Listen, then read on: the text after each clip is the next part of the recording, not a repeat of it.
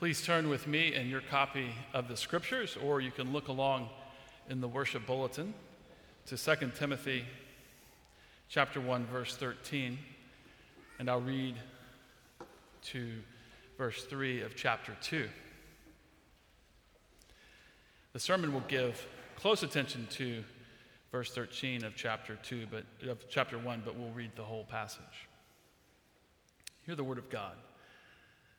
Follow the pattern of the sound words that you have heard from me in the faith and love that are in Christ Jesus. By the Holy Spirit who dwells within us, guard the good deposit entrusted to you. You are aware that all who are in Asia turned away from me, among whom are Phygelus and Hermogenes. May the Lord grant mercy to the household of Onesiphorus, for he often refreshed me and was not ashamed of my chains. But when he arrived in Rome, he searched for me earnestly and found me. May the Lord grant him to find mercy from the Lord on that day. And you well know all the service he rendered at Ephesus. You then, my child, be strengthened by the grace that is in Christ Jesus. And what you have heard from me in the presence of many witnesses, entrust to faithful men who will be able to teach others also share in suffering as a good soldier of Christ Jesus. Our Father and our God, we ask that through the ministry of your Holy Spirit, you would grant us grace to behold what is here given to point us to the Lord Jesus Christ. In his name we pray. Amen. It's a joy to be with you this morning. And uh, on behalf of Reformed Theological Seminary, I also want to say thank you we could not do our work uh, without the generosity of your congregation. And our students love worshiping here. It's a refuge from them from every borough of the city. Well, not yet Staten Island, but we're working on it. But every other borough of the city, uh, it's, a real, it's a real joy. And, and the church staff treats us uh, like family. This is the place where my family worships. I'm often here, but I'm often elsewhere, uh, speaking in other churches. But it's always a particular joy to speak here and the thoughtfulness of the ministry planning here allows me to participate in the life of the church and actually become part of what the congregation is thinking about uh, with Pastor Jason, this series on discipleship and marks of discipleship. And this morning we're considering orthodoxy. And so the first question is, what is it? And then the second question is, why? Orthodoxy is a term that technically uh, means right belief. It derives from two Greek terms orthos, meaning straight, and doxa, meaning praise. So the word itself is actually referring to right worship. And the word orthodoxy doesn't appear in the New Testament specifically, but what you do find in the New Testament is the phrase that is in the passage we're considering this morning, where Paul speaks about a pattern of sound words. Elsewhere, he will speak of sound doctrine or healthy words or healthy doctrine. There is um, an understanding in the New Testament of a faith passed down that is an orthodox or a right faith. And why consider orthodoxy? Well, Jesus unambiguously gives us his purpose. Jesus says that he came that we might have life and have it abundantly.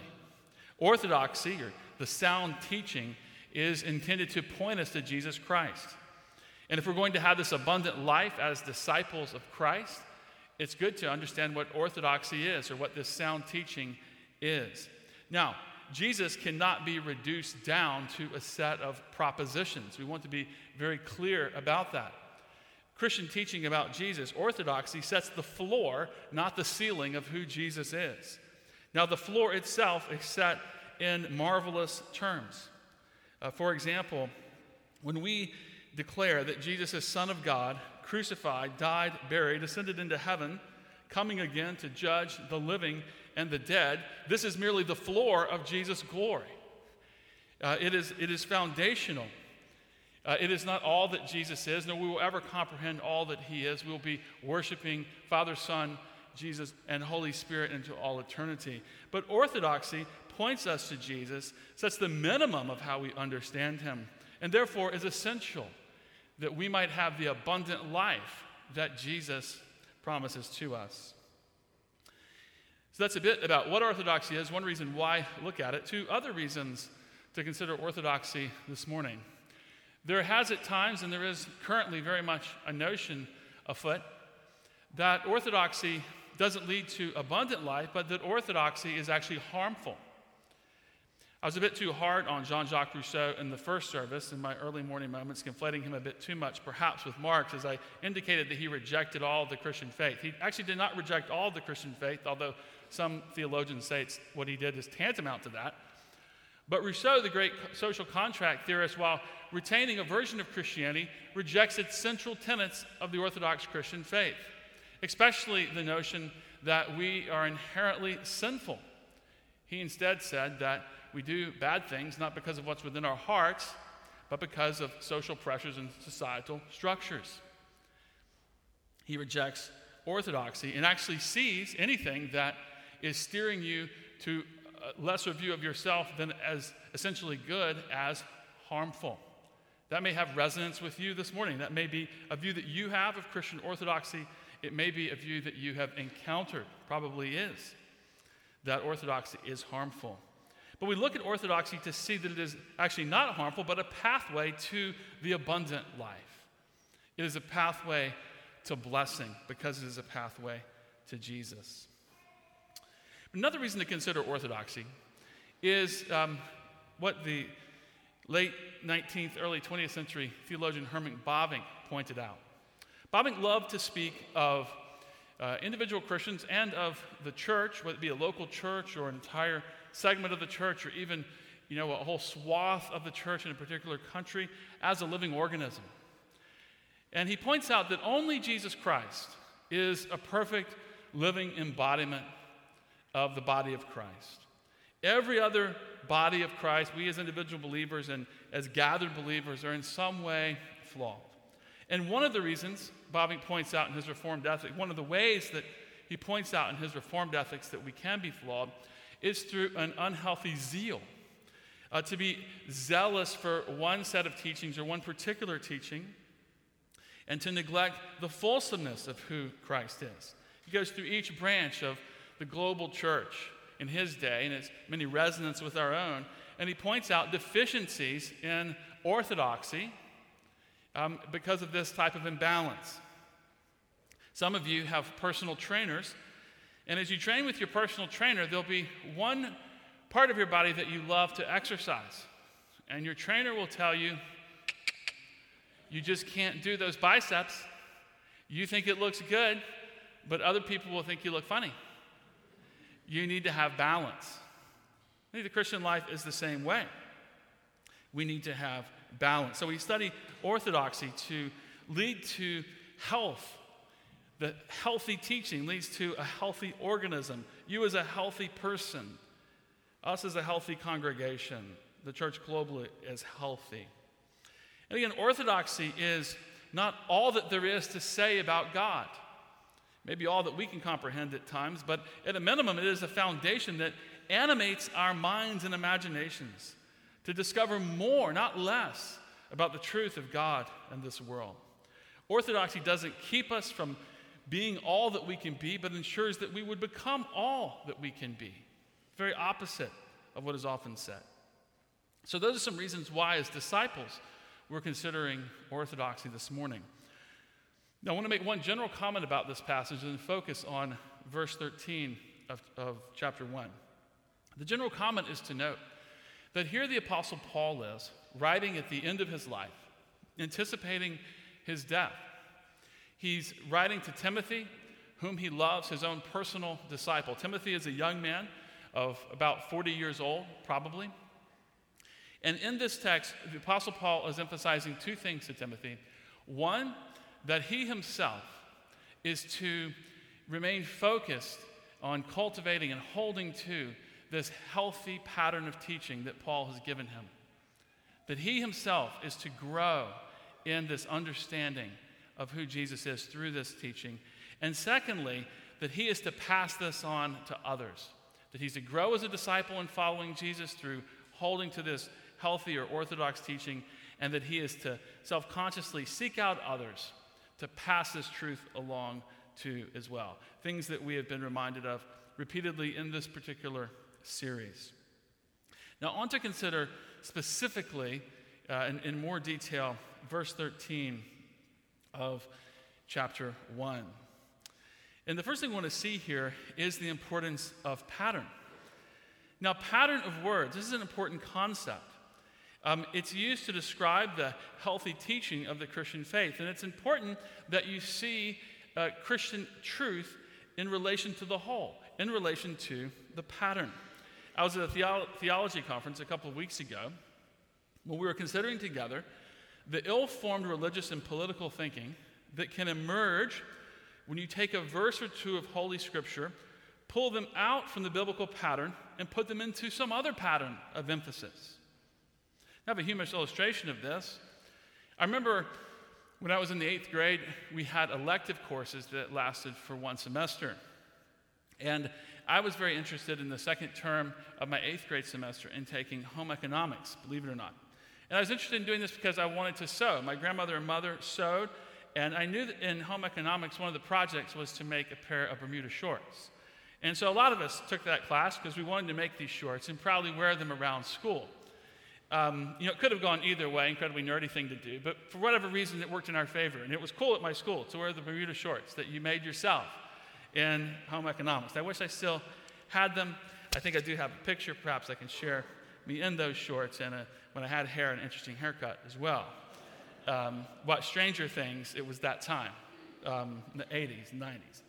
So, in that class, I learned to sew. Now, my mother and grandmother sewed, and they had patterns everywhere. You, you can still buy these on Amazon. I checked last night. Uh, these little packets, and you know, you have light paper, kind of almost like tracing paper. You, you pull the patterns out, you spread them all over the table, and then you cut pieces of cloth and pin them to the patterns, and then you sew. And, and they can become very elaborate, you know. Uh, we were doing, you know, low level Bermuda shorts, uh, but prom dresses, tuxedos, you know, very elaborate patterns. And my mother and grandmother did this mostly for hobby and creative outlet. However, in those days, uh, which I don't think is, is the case now, you, you could save a little bit of money maybe as well making your own clothes. That's not so anymore, as far as I know, unless it's changed.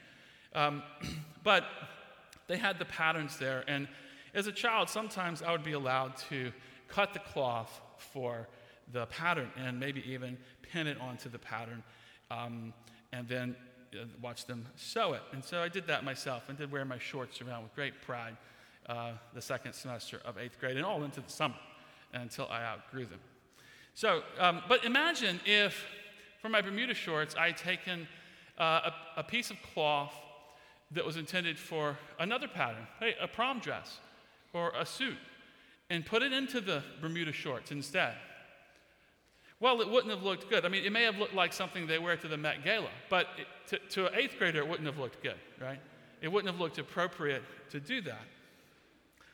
And orthodoxy can sometimes appear restrictive and harmful, not because orthodoxy itself is, but because some single proposition has been taken as a substitute for orthodoxy.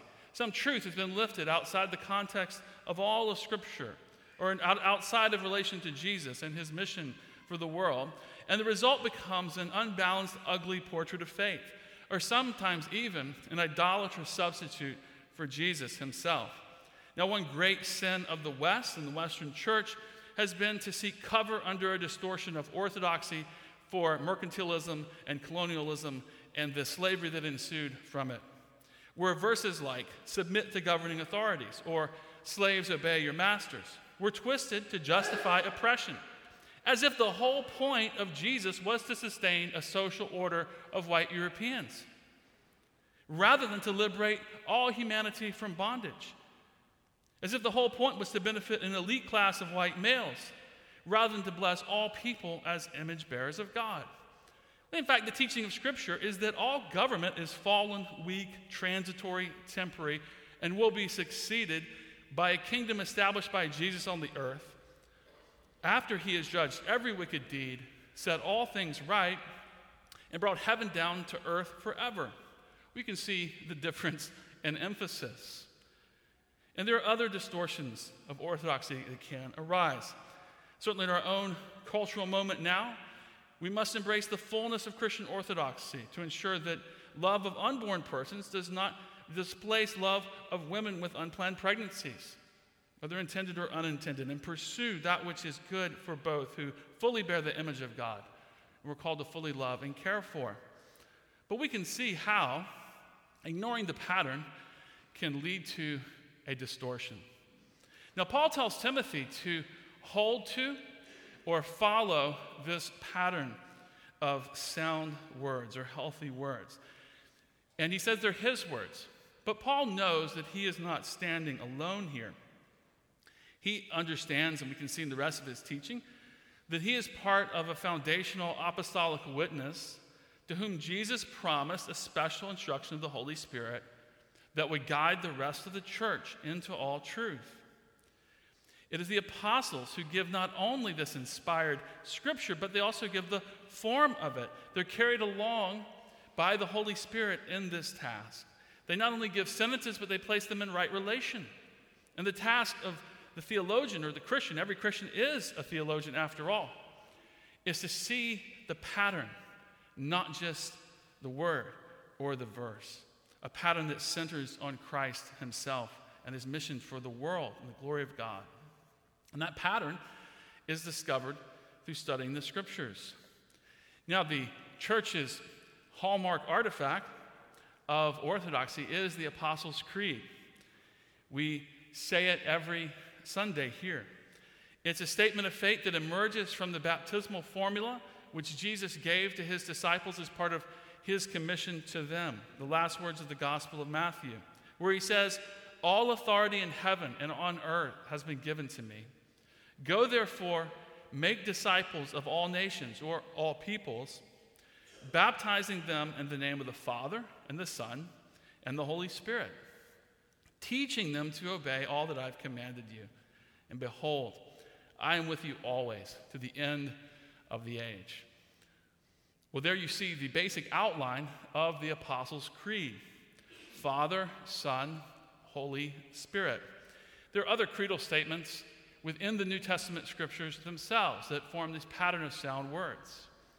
But the, uh, the Apostles' Creed was understood by the early church to be reflective of the teaching of the apostles, um, was embraced early on, and um, certainly in the West is the predominant creed, and nothing in the Apostles' Creed contrary to the church of the East either. And so it's very appropriate. Christians all around the world uh, say the Apostles' Creed as a celebration of faith and as a discipleship into healthy teaching or right worship. It may surprise you to know that next time you pick up a 1500 page volume or multi volume set of systematic theology, believe it or not, that theologian is probably claiming to explicate the Apostles' Creed along the lines of Father, Son, and Holy Spirit. So it was with John Calvin in his two volume work. Uh, so it is with many systematic theologies, most of them uh, in the Christian tradition published today. But as we think about this pattern and the possibility of distortion of the Christian faith, I think it leads us to a question this morning Are we rejecting or resisting Christ in some way this morning? Are you resisting Christ in some way this morning? If you are, pause and consider whether you're resisting Christ or whether you're actually resisting some poorly cut piece of cloth, poorly cut piece of Bible cloth, cut and sewn into the wrong pattern, so that Christ in this dress is now ugly and distorted. Jesus says, I've come that you may have, may have life and have it in abundance. If the Jesus you're beholding is something other than a Jesus who gives you an abundant life, then there's more work to be done, there's more to be discovered. It may be that you're actually resisting something other than Jesus, some distortion of the pattern, some distortion of Christ.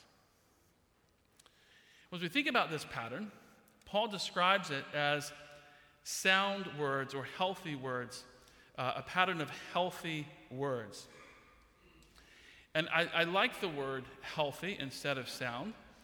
Um, and it is note, if you note in your translations, the English Standard Version will have a little um, superscript there that says that healthy is a viable um, alternate translation of this word. And healthy is appropriate because Jesus came to give us life. And things that are healthy are alive, they're growing. Um, and it's important to see that there is a type of logic of healthy orthodoxy in Scripture. Now we see that Jesus himself in Scripture is life. And uh, this logic of this healthy orthodoxy, that orthodoxy actually points us to the Jesus who is life and promises abundant life, is especially on display for us in the Gospel of John. Let's walk through some of these statements from the Gospel of John that show this type of logic of healthy orthodoxy in Scripture, the orthodoxy that points to Jesus. John begins his Gospel in 1 4 by saying this about Jesus In him was life, and the life was the light of men. Jesus says in John 10 10, I came that they may have life and have it abundantly. And the next verse, Jesus says that this life will cost him his life. I am the good shepherd, and the good shepherd lays down his life for his sheep. In John 14, 6, Jesus says, I am the way, the truth, and the life. It's the connection between truth and healthy pattern of teaching and life. No one comes to the Father but through me. In John 16, 12, and 13, Jesus says, I still have many things to say to you, but you cannot bear them now. When the Spirit of truth comes, he will guide you into all the truth. As Jesus promises his disciples that he will give them the Holy Spirit, that the Holy Spirit will enable them to fill out the pattern of sound teaching for the rest of the church. Jesus says in John 20, verse 29, when Thomas comes to him after doubting and believes when he sees the wounds in his hands, Jesus says, Thomas, have you believed because you have seen me? Blessed are those who have not seen and yet have believed. John 20, 29. Believed what? Believed the pattern of sound words that testify to Jesus. John returns at the very end of his gospel to the theme in which he began a word about life. John says, These are written so that you may believe that Jesus is the Christ, and that by believing you may have life in his name. And then Jesus gets the last word in John's gospel. And he says these three words to Peter three times Feed my sheep. Feed them what?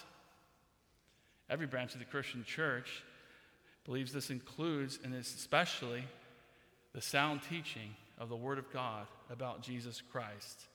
As Jesus promises the Spirit to lead the disciples into all truth, and Peter will be the one who begins the foundational work of proclaiming Christ after Pentecost and is the lead preacher of the New Testament church for some time until Paul comes on the scene. So Jesus promises you abundant life. He promises that he has sent the Spirit to give the apostles teaching about him to lead to, to this abundant life. And he calls upon the church in that charge to Peter to feed the sheep with this truth, nurturing them in abundant life until he returns.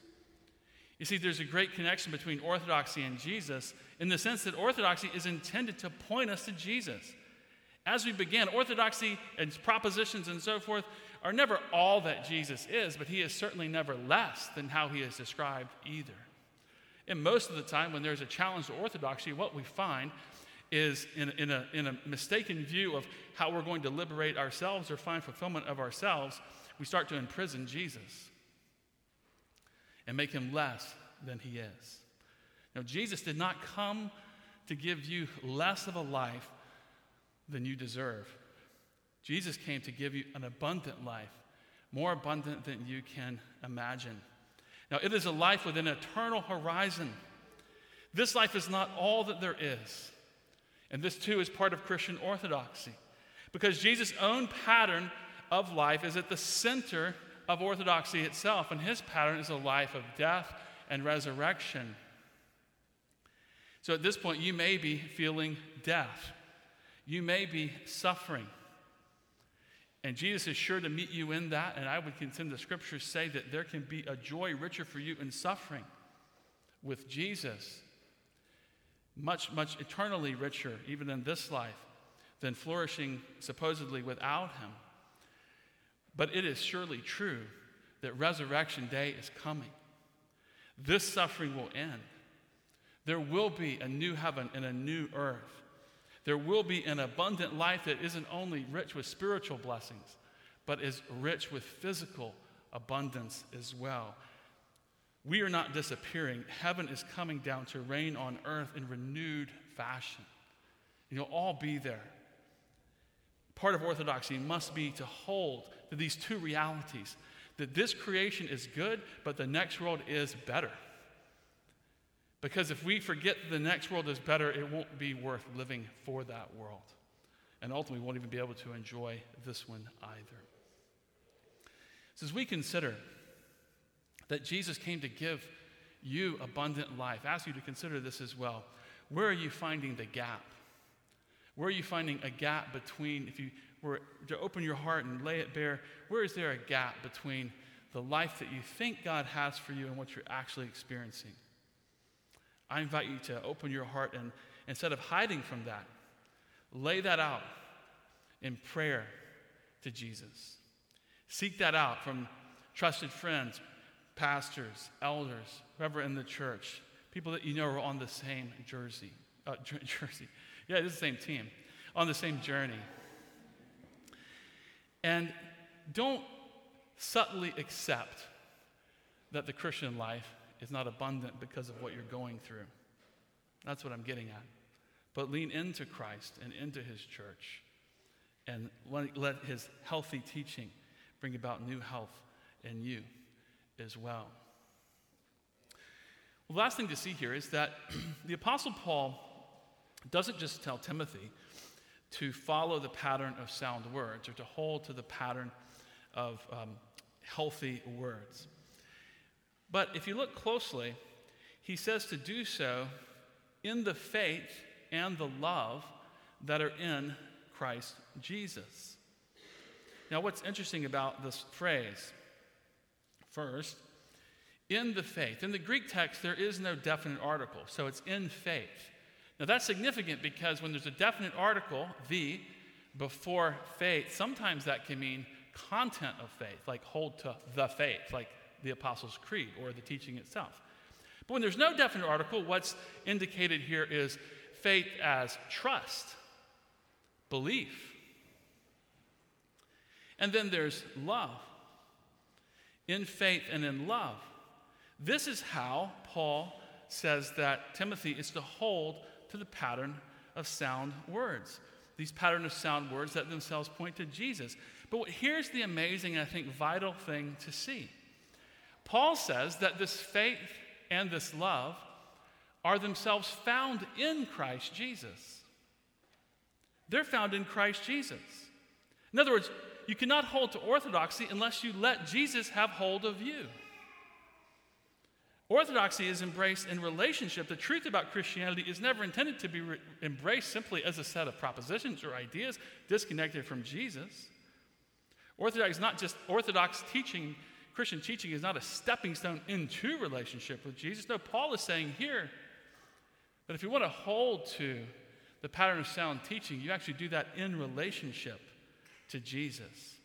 He gives you faith, He gives you His love, that in turn you can love Him. This all comes from Christ. Christ is the source of the trust and the love that we return back to Him. Now, this is very mysterious, isn't it? But it's also something that we can relate to. I love this time of year not only because it's the time of year when I wore my Bermuda shorts that I made myself, but it's also the time of year when I met my wife, Melody. I returned home from college. We met that summer in the courtyard of the church. A year later, I proposed to her in that same courtyard. Now, as our relationship unfolded, one of the things that was delightful and has continued to be so is the more I know her, uh, the more I know about myself. Uh, the more I know her, the more I love her because she loves me. I discover more about myself in relationship to her. And I, though I'm kind of thick, I hope that you know there's something in it for her too. but you see, there's this blend, inseparable blend of the cognitive and the affective, the mental, the emotional the knowledge and the relationship. You can't separate these two, right? This is something that we can see, not just in romantic or marriage relationships, but in other types of close friendships as well. And Christian believers as a whole are referred to as the bride of Christ. He is the groom. And we fall in love with Christ because Christ brings himself near to us and calls us to be near to himself. There is something relational and powerfully so that precedes or at least accompanies everything that's cognitive. And Paul says that this pattern of orthodoxy is to be held onto with a faith and a love that are themselves to be found in Jesus. Now, why is this so significant? Perhaps why is it so significant for all of us, but perhaps especially why is it so significant for someone who may be struggling with an aspect of Christian faith today. Because it teaches us if we distance ourselves from the person of Christ, we also will find it difficult to trust him. If we distance ourselves from the person of Christ, we also will find it difficult to believe that he loves us or to experience his love. See, relationship with Jesus is essential to knowing him and to believing things about him that are true that lead to the abundant life. I know Jason would share this with me, and your elders and the ministry leaders here. The, the pattern that we always fear when somebody has bumped up in a rough patch in their life, very understandable, tremendous sufferings come upon us, challenges of faith, all kinds of crises. And we fear in those times that a person may choose to distance themselves from the body of Christ to distance themselves from the place where we know Christ dwells. Because as that distance begins to build, can be, can be a sin as well, can be falling into some sin, uh, a, a not believing that you're wanted or could be forgiven any longer. You push yourself away from, from seeing Christ. That distance itself is the enemy of faith and love and belief. This was brought home to me in a powerful way through an attorney in Manhattan a principal uh, partner in a major firm who is both a student of ours and a generous supporter. And I remember vividly not long ago having lunch with him, and he told me his own personal story. It was a story of being brought up in faith, departing from faith, and returning to faith. And um, as he told me the story, he said that one moment of reflection, he realized when he had lost his faith, he was reflecting on his life. And the way he said it was, I had enough faith to know why I lost faith. He said, Jay, I quit practicing my faith. I quit reading my Bible. I quit going to church. I quit praying and talking to Christ. I quit asking God to help me. But then finally, I realized that declaring faith was never the same as having faith. And that I had to practice my faith to be renewed in my faith. I had to draw near to Christ to experience Him. And what I found is that He was there all along, He had gone nowhere. Christ has gone nowhere. You may feel that you are far from Him. You may feel there are great doubts between you and Him. You may fear there are great sins that stand between you, great shameful things that you have done. I don't know what it is, but whatever you think, be sure of this that Christ is at your side. All you need to do is turn to Him. And when my friend turned to Christ, when he began to draw near to Christ again, to behold Christ, to take his doubts to Christ, his failures to Christ, his sufferings to Christ. And when he gave Christ the same patience and time that he gave the other friends of his life, his faith returned and more vital than ever before. Jesus tells Peter, Feed my sheep. Soon, pastor of this church will bring us to Christ, as Christ will commune with us in this meal. And let this be the occasion for all of us to turn afresh to meet the person of Christ, to tell him what you are thinking, to ask him to show you who you really are so that you can become all that you're meant to be, to ask him to tell you what you've done, but also to tell you how much he's loved you and proven it in his death and cleansing of your sins. Turn to Jesus, for he is already by you. He may seem far, but he is at your side. Turn to him, and you will be surprised at what happens.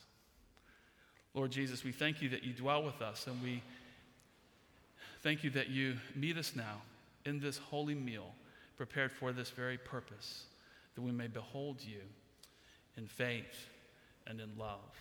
It's in your name that we pray. Amen.